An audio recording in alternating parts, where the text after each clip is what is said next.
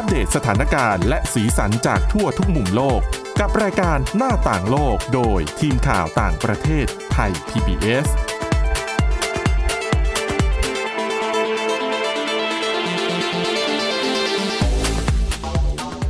สวัสดีค่ะคุณผู้ฟัง ต้อนรับเข้าสู่รายการหน้าต่างโลกค่ะ แล้วก็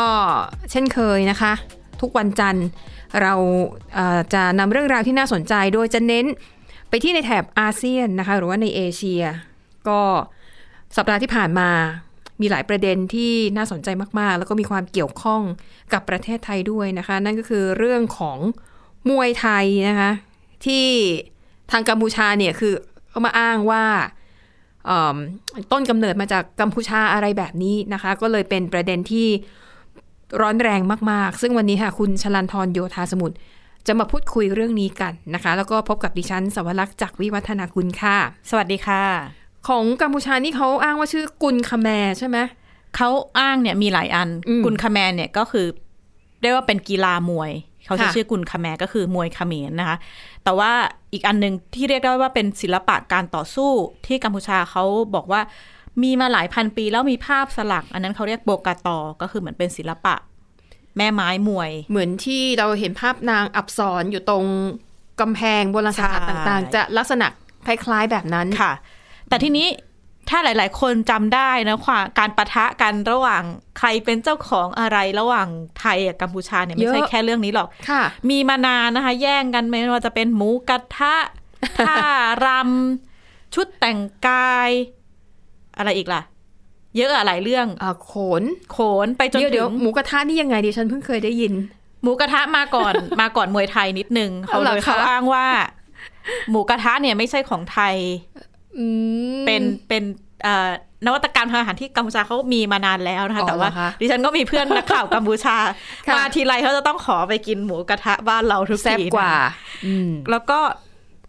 มันมีตั้งแต่ปะทะคารมบนโลกออนไลน์ เพราะว่าจริงๆเอ่ออินเทอร์เน็ตพอใช้เยอะขึ้นมันก็ค่ะเริ่มเห็นชาวเน็ตทั้งสองประเทศนะคะแต่ว่าการแย่งการปะทะกันเนี่ย ถ้าย้อนไปหนักๆก็ตั้งแต่เรื่องเขาพระวิหารเนาะเพราะว่าโอ้โหอันนั้นถึอังนนั้นขั้นลามรุนแรงลามไปถึงการปะทะกันแหละยิงกันเลยทีเดียว แล้วก็เผาสถานทูตไทยค่ะ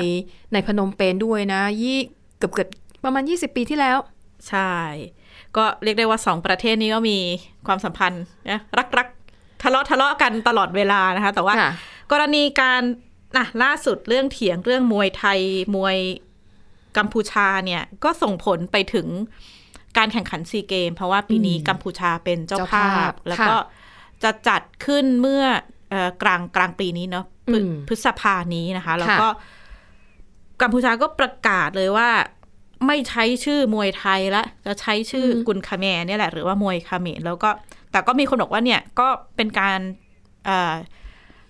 นำกติกาต่าง ๆ ของมวยไทยเนี่ยแหละ มาใช้เลย เพราะฉะนั้นพอประกาศปุ๊บไทยก็เอาสิยอมไม่ได้ เพราะว่าแน่นอน ก็ถือว่าเราก็ไม่น้อยหน้าเนาะเรื่องของมวยไทยค่ะก็ประกาศจะไม่ส่งนักกีฬาเข้าร่วมในการแข่งขันซีเกมครั้งนี้นะคะ แล้วก็ค่ะรวมไปถึงเอ่อประเทศที่เป็นสมาชิกเอ่อสหพันธ์มวยไทยนานาชาติด้วย ถ้าพูดถึงศิลปะมวยไทยเนี่ย ไทยเองก็ออกมาระบุแหละว่า เอ้ยเราก็มีบันทึกมาตั้งแต่สมัยอยุธยานายขนมต้มอะไรไปนะคะ แล้วก็ค่ะเ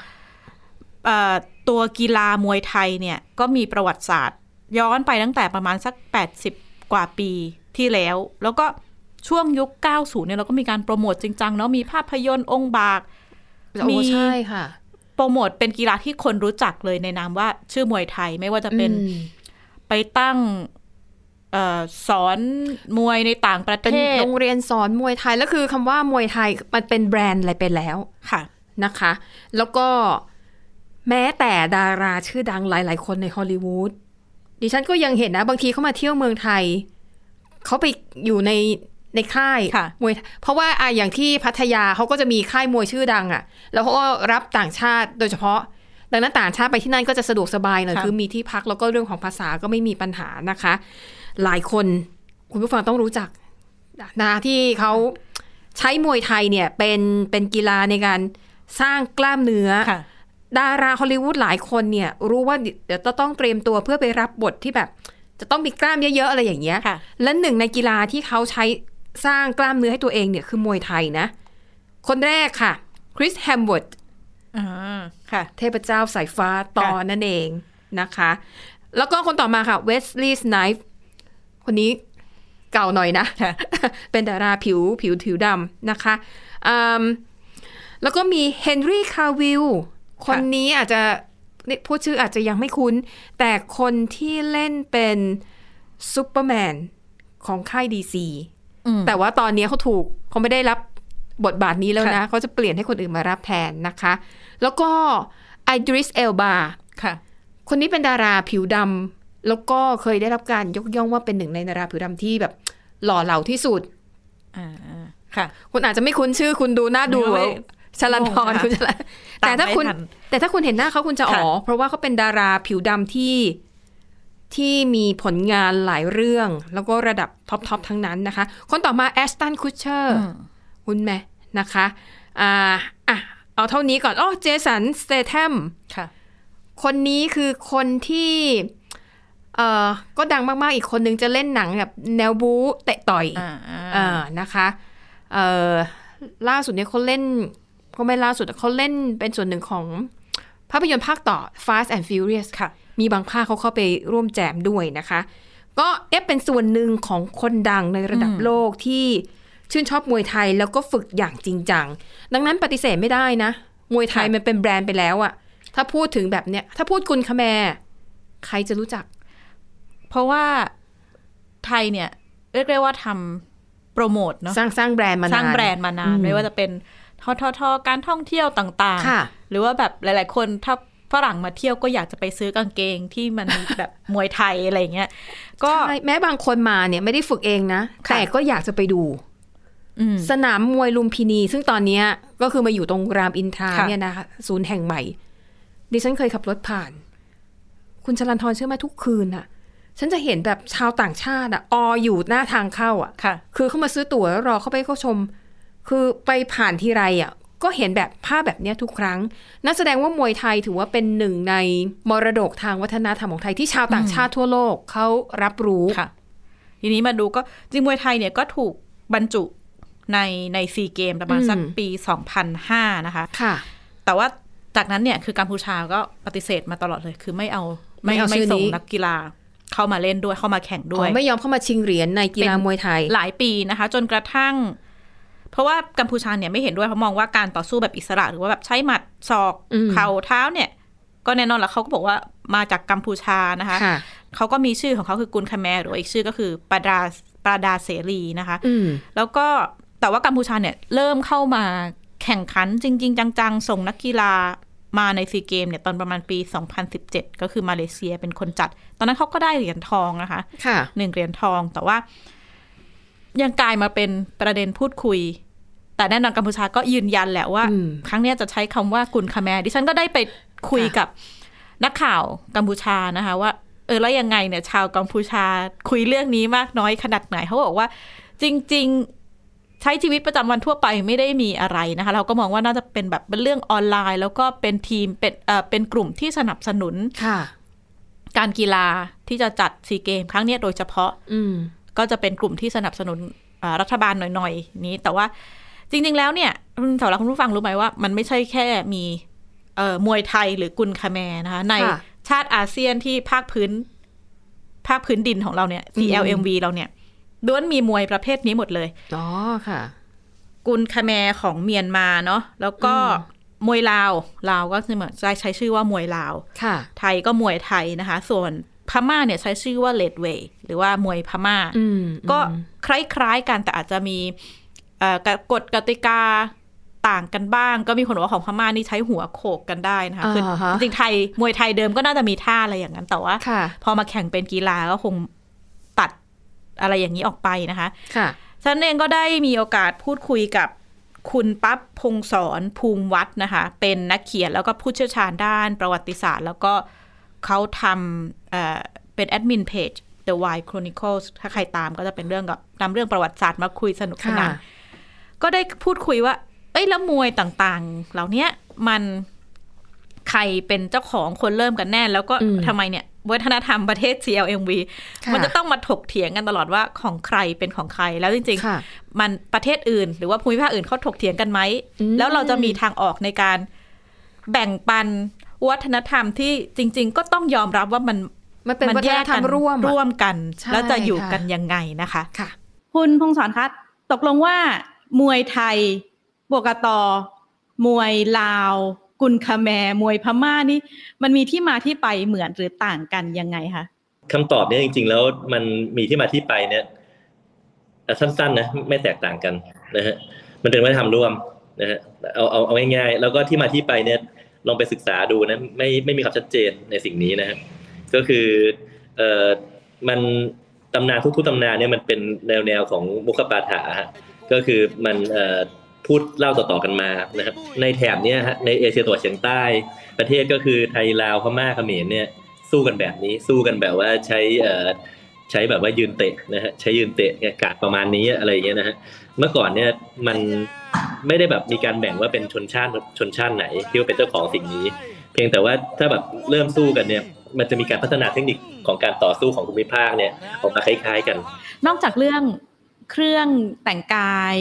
ข้อถกเถียงเรื่องเครื่องแต่งกายโขนละครท่ารำไปจนถึงอาหารอย่างหมูกระทะ แล้วก็มาเรื่องมวย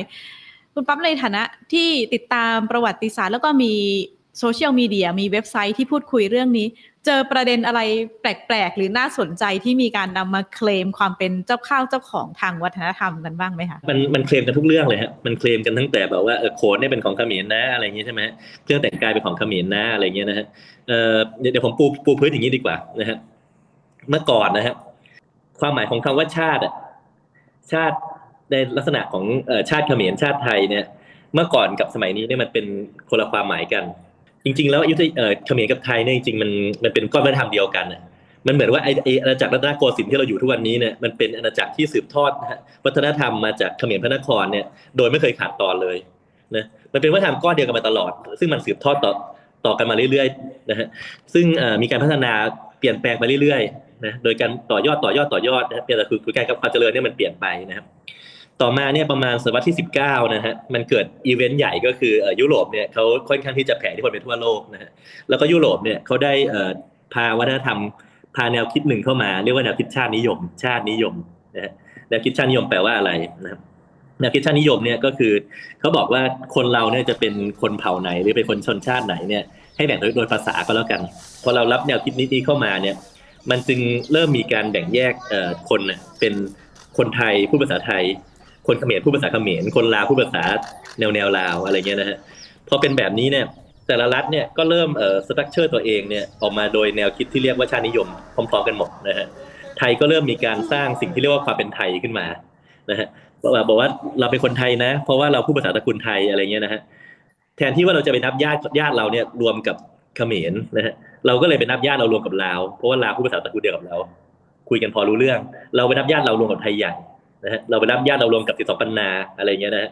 คือคือจริงๆอะถ้าโมเมนต์ที่อยุธยาแอบสอบสุโขทัยอะอยุธยายังพูดภาษาตระกูลเขมรอยู่อะจนตอนนี้เนี่ย เราอาจจะไม่มีปัญหาเรื่องนี้ก็เลยนะ ปัญหาเนี้ยมันก็ไม่ได้เกิดเฉพาะในภูมิภาคอาเซียนเรียกได้ว่า CLMV เราแล้วกันน่าจะเกิดในหลาย ๆ ประเทศ เขาจัดการเรื่องความขัดแย้งเหล่านี้ยังไงเอ่ออย่างที่ผมบอกนะจริงๆไอ้ไอ้ไอ้แนวคิดเนี้ยมันไม่ได้มีแต่โทษอย่างเดียวมันก็มีประโยชน์เหมือนกัน ประโยชน์ก็คือมันทำให้คนรวมกันได้ ในบางประเทศก็คือในฝั่งยุโรปเนี่ยที่ปัญหาเนี้ยมีน้อยนะฮะก็คือเขาพยายามที่จะก้าวข้ามผ่านไอ้แนวคิดชาตินิยมไปเขาก็จะก้าวข้ามผ่านไปบอกว่าเอ่อไม่ว่าคุณจะเป็นเอ่อคนเชื้อชาติอะไรศาสนาอะไร คุณเป็นชาวฝรั่งเศส แต่ว่าชาวฝรั่งเศสเนี่ยคุณไม่จำเป็นที่จะต้องผูกติดกับเอ่อพวกค่านิยมเอ่อเกี่ยวกับชาติชาติชาตินิยมฝรั่งเศสก็ได้นะเขาก็จะ move ความโรแมนติก ที่คนเชื่อร่วมกันเนี่ยจะชาตินิยมไปเป็นเหตุผลแล้วก็ความยุติธรรมในสังคมแทนนะฮะก็คือชาติชาติในยุโรปเนี่ยเขาที่เขาพยายามละทิ้งชาติชาตินิยมไปได้เนี่ยเขาต้องหาอย่างอื่นมาจับเพื่อให้คนแบบมีความมีเจตนาการร่วมกันว่าฉันจะอยู่ในชาตินี้ด้วยกันเพราะอะไรเขาก็จะเริ่ม move ไปหาอะไรที่ว่ามันเป็นเอ่อคุณธรรมสากลมากขึ้นอะไรเงี้ยนะฮะ เช่น ความยุติธรรมในกฎหมาย การเข้าถึงสิทธิเสรีภาพ การแสดงออกอะไรเงี้ยนะฮะก็มันก็ไปทางไปในทางนั้นน่ะแต่ว่าผมไม่ได้บอกว่าไอ้ทางนั้นน่ะมันจะดีแบบทางของทางทางของเอเชียนะทางของเอเชียเนี่ยมันก็อยู่อย่างนี้มาตั้งนานแล้ว มันก็มีข้อดีข้อเสียของมันอะไรเงี้ยนะฮะในทางของยุโรปมันก็มีข้อดีข้อเสียของมันอะไรเงี้ยนะฮะก็เป็นข้อสรุปที่น่าสนใจนะคะว่าจริงๆเราอาจจะต้องกลับมาดู นิยามที่เรียกว่าชาตินิยมอืมที่เป็นตัวหลักของการ มีข้อถกเถียงค่ะการเป็นเจ้าข้าวเจ้าของวัฒนธรรมทางประวัติศาสตร์อืมรวมไปถึงก็มีข้อเสนอแนะว่า เอ๊ะ ชาติอาเซียนที่เวลาศึกษาประวัติศาสตร์เนี่ยอาจจะต้องมีการชำระมีการค่ะศึกษาประวัติศาสตร์ในมุมที่กว้างมากกว่า ว่าชาติชาติชั้นชาติเธออมเพื่อที่จะแก้ปัญหาความไม่ลงรอยความขัดแย้งที่เกิดขึ้นค่ะ หรือมันต้องมีการชำระประวัติศาสตร์ในระดับอาเซียนทั้งหมดค่ะ คือก็งต้องต้องยอมรับเนาะประวัติศาสตร์อะใครเขียนคนนั้นก็คือผู้ชนะ คนนั้นก็คือใช่คนดีที่สุด เพราะว่าถ้าถ้าเท่าเท่าที่ฟังค่ะณปั๊บเล่าเนี่ยก็คือแต่ละประเทศอะกัมพูชาก็มีบทเรียนประวัติศาสตร์ ในรูปแบบตัวเองใช่ เมียนมาก็ประวัติศาสตร์ในรูปแบบตัวเองไทยก็มีรูปมีประวัติศาสตร์ของตัวเอง คล้าย ๆ จะไปโทษเพื่อนบ้านนั่นแหละว่าเธอไม่ดีใช่ฉันค่ะไม่ดี เพราะฉะนั้นเราอาจจะต้องมองการเรียนประวัติศาสตร์ใหม่ในในท่ามกลางโลกที่ อนาคตมันต้องอยู่ร่วมกันอือหือค่ะเยอะขึ้นนะความเป็นชาติ ความแบ่งเขตแดนอะไรอืมก็อาจจะกลายเป็นนิยามทัศนคติที่อาจจะต้องเปลี่ยนไปในอนาคตนะคะ ค่ะ อันนั้นคือเรื่องราววุ่นๆนะคะ ของมวยไทยนะก็หลายคนก็งงเหมือนกันว่าเอ๊ะเราก็ใช้แบบนี้มาตั้งค่ะนมนานกาเลมาแล้วทำไมจู่ๆกัมพูชาถึงลุกขึ้นมาทำแบบนี้แต่อะแต่ก็อย่างที่เล่าไปค่ะมันมีที่มาที่ไปของมันอยู่นะคะอะไปอีกเรื่องหนึ่งค่ะ เอ่อเรื่องนี้เนี่ยเป็นเทรนด์ในระดับในในระดับคือเมืองไทยนะคะ คือพอพ้นช่วงปีใหม่มาค่ะ ถ้าคุณผู้ฟังสังเกตเนี่ยเวลาอ่านพวกเนื้อหาในสื่อสังคมออนไลน์ หรือว่าติดตามข่าว จะได้ยินคำว่า Y2K เยอะขึ้นนะคะ ทีนี้ถ้าคนที่อายุแบบ 30 ขึ้นไปเนี่ยค่ะ อาจจะจำได้ว่าคำว่า Y2K หมายถึงอะไรนะคะ คุณชลันทรจำได้ไหม คุณทันยุคนั้นอยู่ไหม ต้องนับเขาดาวน์ได้สำหรับเราเราต้องแบบไปค่ะเช็คว่าคอมพิวเตอร์เราจะอืมใช้การได้ไหมมันจะเกิดอ่าค่ะ ความภัยพิบัติอะไรขึ้นไหมใช่จำได้ฟีลลิ่งค่ะตอนนั้นนะคะอังั้นเดี๋ยวเราไปเอ่อเล่าย้อนความเลยก่อนนะคะ ว่าไอ้คำว่า Y2K แต่ดั้งแต่เดิมเนี่ยค่ะคำนี้มีที่มาอย่างไรนะคะ ก็คือไปดูก่อน Y2K ย่อมาจากอะไรนะคะ Y2K ตัว Y มันจากคำว่า years ค่ะที่แปลว่าปีนะคะ2ก็คือเลข 2 ก็คือ2นั่นแหละ ทีนี้ K ย่อมาจากคำว่ากิโลนะคะค่ะอ่าจริง ๆ พอมันมารวมกับคำว่า 2K เนี่ยสองพันอ่า มันจะเท่ากับค่ะ2,000 นะคะ เหมือนอย่างยอดวิว ใน Facebook ใน YouTube อะไรแบบเนี้ย ถ้ามันเขียนว่า 2K ก็คือมียอดคนดู 2,000 นะคะ Y2K มารวมกันก็หมายถึงปีคริสตศักราช 2000 ค่ะ คือในตอนนั้นเนี่ยสาเหตุที่มีคำนี้เกิดขึ้นนะคะ เนื่องจากว่าในยุคก่อนหน้านั้นค่ะ การทำระบบของคอมพิวเตอร์ การบันทึกระบบเอกสารการบันทึกข้อมูลทั้งหมด ทั้งในแบบดิจิตอลนะคะค่ะที่เกี่ยวข้องกับคอมพิวเตอร์รวมถึงระบบอนาล็อกด้วยเนี่ยในช่วงปีพันเก้าร้อยเป็นต้นมาเนี่ยเวลาที่เราเขียนหรือว่าบันทึกข้อมูลอะไรก็แล้วแต่ เราจะละเลขหนึ่งเก้าไว้ค่ะ เพราะว่ามันจะมีเวลาถึง 100 ปีใช่ไหมตั้งแต่ 1900 ถึงอืม19 ขออภัย 1900 ถึง 1999 ก็คือ 99 ปีค่ะดังนั้นในช่วงปีนั้นน่ะอะถ้าสมมุติเป็นปี 1998 เราก็จะเขียนแค่เลข 98 ค่ะ เพราะเป็นที่รู้กันว่า 19 เนี่ยลาไว้อืมทีนี้ประเด็นก็คือ แล้วปี 1999 ล่วงเข้าสู่ 1 มกราคม 2000 ท้วนๆ เนี่ย ค่ะ สิ่งที่เขากังวลกันก็คือว่าจะเกิดอะไรขึ้นถ้าหากว่าระบบคอมพิวเตอร์เนี่ย เนื่องจากใช้แต่ศูนย์เนื่องจากใช้แต่สองตัวท้ายมาตลอดค่ะ ถ้าเกิด1999เข้าสู่2000มันไม่เข้าสู่2000นะเกิดคอมมันย้อนกลับไปเริ่มต้นที่1900ค่ะมันก็จะทำให้ทั้งโลกเนี่ยปั่นป่วนค่ะเพราะว่าระบบการบันทึกข้อมูลอย่างที่เล่าไปแล้วอะนะคะ มันก็เลยทำให้เกิดคำว่าปัญหา Y2K ก็จะเรียกกันย่อๆในตอนนั้นว่า Y2K ตอนนั้นเนี่ยเป็นเรื่องใหญ่โตระดับโลกมากๆนะคะหลายประเทศทุ่มงบประมาณหลักหลักหมื่นหลักพันล้านเลย อย่างอเมริกานะคะ ใช้งบประมาณ1แสนล้านดอลลาร์สหรัฐ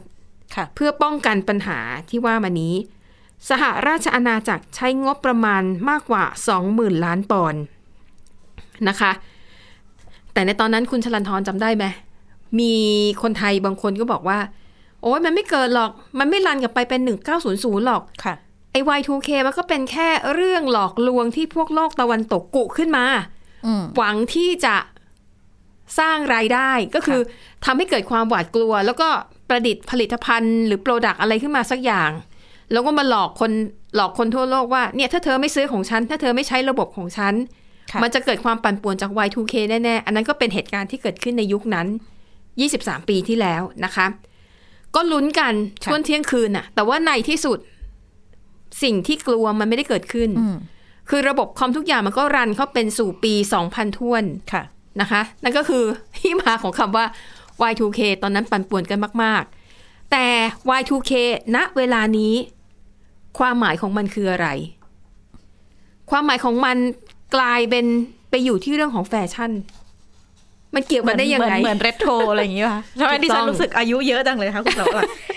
อุ้ยถ้าคุณเยอะฉันก็เยอะ เราก็ใกล้ๆกัน ใช่คุณเข้าใจถูกแล้ว คล้ายๆกับเป็นแฟชั่นย้อนยุคค่ะนะคะ คือกลับไปในปี 2000 ว่าวัยรุ่นในยุคนั้นเนี่ยเขานิยมแต่งตัวกันยังไง วัยรุ่นยุคนี้ก็เอากลับมาแต่งตัวตามกันบ้าง รวมถึงการโพสต์ท่าถ่ายรูปดิด้วยฉันนะ พยายามนึกก่อนนะ แฟชั่นสมัยนั้นประมาณประมาณ ทาทายังไหมคะใกล้ๆไหมได้ใช่หมนะ ได้นะแฟชั่นชุกนี้ถ้าทายังก็จะใส่เสื้อครอปก็คือเป็นเสื้อ crop เสื้อยืดสั้นๆ เอวกางเกงยีนเอวแบบสูงๆหน่อยแล้วก็เกงตัวใหญ่อ่าอ่านะคะ เขาเรียกว่าเสื้อยืดตัวจิ๋วค่ะหรือว่าเสื้อสเวตเชิ้ตแบบเท่ๆนะคะกางเกงยีนเอวสูงๆหน่อย กระโปรงสั้นรองเท้าผ้าใบหนาๆหรือรองเท้าส้นตึกๆ รองเท้าส้นจำได้ไหมปไกลมากนะคะ แล้วก็หูฟังแบบ headphone ก็คือ ใหญ่อันใหญ่ ๆ แล้วก็สวมครอบหูนะคะ อะเขาบอกว่าอันนี้เป็นเป็นเทรนด์ที่กำลังมา ดังนั้นเวลาคุณผู้ฟังนะ ดู Twitter ดู Instagram แล้วเจอคำว่า Y2K อย่างงง เพราะว่าเราอธิบายให้ฟังแล้ว จะได้จะได้เข้าใจจะได้คุยกับเขารู้เรื่องๆเป็นเทรนด์แฟชั่นอ่านะคะฮะนะคะเขาบอกว่าถ้ายังนึกไม่ออกอีกเนี่ยนะก็เอ่อให้นึกถึง มันมีภาพยนตร์เรื่อง Mean Girl ก็บอกแฟชั่นตามนั้นแหละอะค่ะเอาแบบนั้นอะเขาเรียกว่าเป็น ref คือเป็น reference ในการแต่งตัวสสมัยนู้นเราดูเราก็ก็ก็คิดว่ามันเท่เนาะแล้วกลับมาอ๋อดูแน่นอน กลับมาดูตอนนี้เรารู้สึกว่าเออเชยเชยจังนะคะอะแล้วก็ถ้าคุณผู้ฟังท่านไหนยังแบบ ยังนึกไม่ออกนะ ก็แนะนำก็ search เข้าไปนี่แหละ Y2K ค่ะนะคะ แล้วก็ add คำว่า แฟชั่นเข้าไปหน่อยก็ได้นะคะ ก็จะได้อ่าเลือกแต่งกายให้แบบมันมันเข้ากับวัยนะคะเออให้เข้ากับวัยให้เข้ากับยุคสมัย แต่อย่าลืมนะมันไม่ได้มีความเกี่ยวข้องอะไรกับระบบคอมพิวเตอร์ทั้งนั้นเออในตอนนี้มันเป็นเรื่องของแฟชั่นล้วนๆนะคะอ่าแล้วก็ย้อนความไปนิดนึงนะคะ ในช่วงปีที่เกิด Y2K ค่ะเป็นช่วงที่ประเทศไทยเองก็เพิ่งจะพ้นจากวิกฤตเศรษฐกิจต้มยำกุ้งค่ะ มาได้ประมาณ 3 ปีเท่านั้นนะคะ มันก็เป็นช่วงเวลาที่มีเหตุการณ์สำคัญหลาย ๆ อย่างเกิดขึ้นนะคะอะพอดิฉันได้ยินคำว่า Y2K ซึ่งตอนแรกก็ไม่รู้เรื่องเหมือนกันค่ะตอนแรกพยายามคิดเองว่าเกี่ยวอะไรกับคอมหรือเปล่า เราตกข่าวอะไรไปหรือเปล่านะคะเนี่ยค่ะอะยังไงก็ไม่เจออะไม่เจออะไรที่เกี่ยวกับปัญหานะคะ ก็เลยไป search Y2K ก็เลยอ๋อ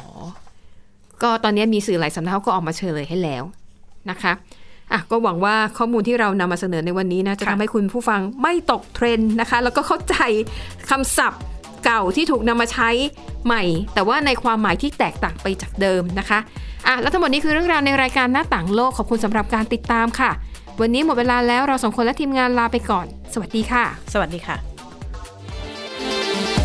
Thai PBS podcast. View the world via the voice.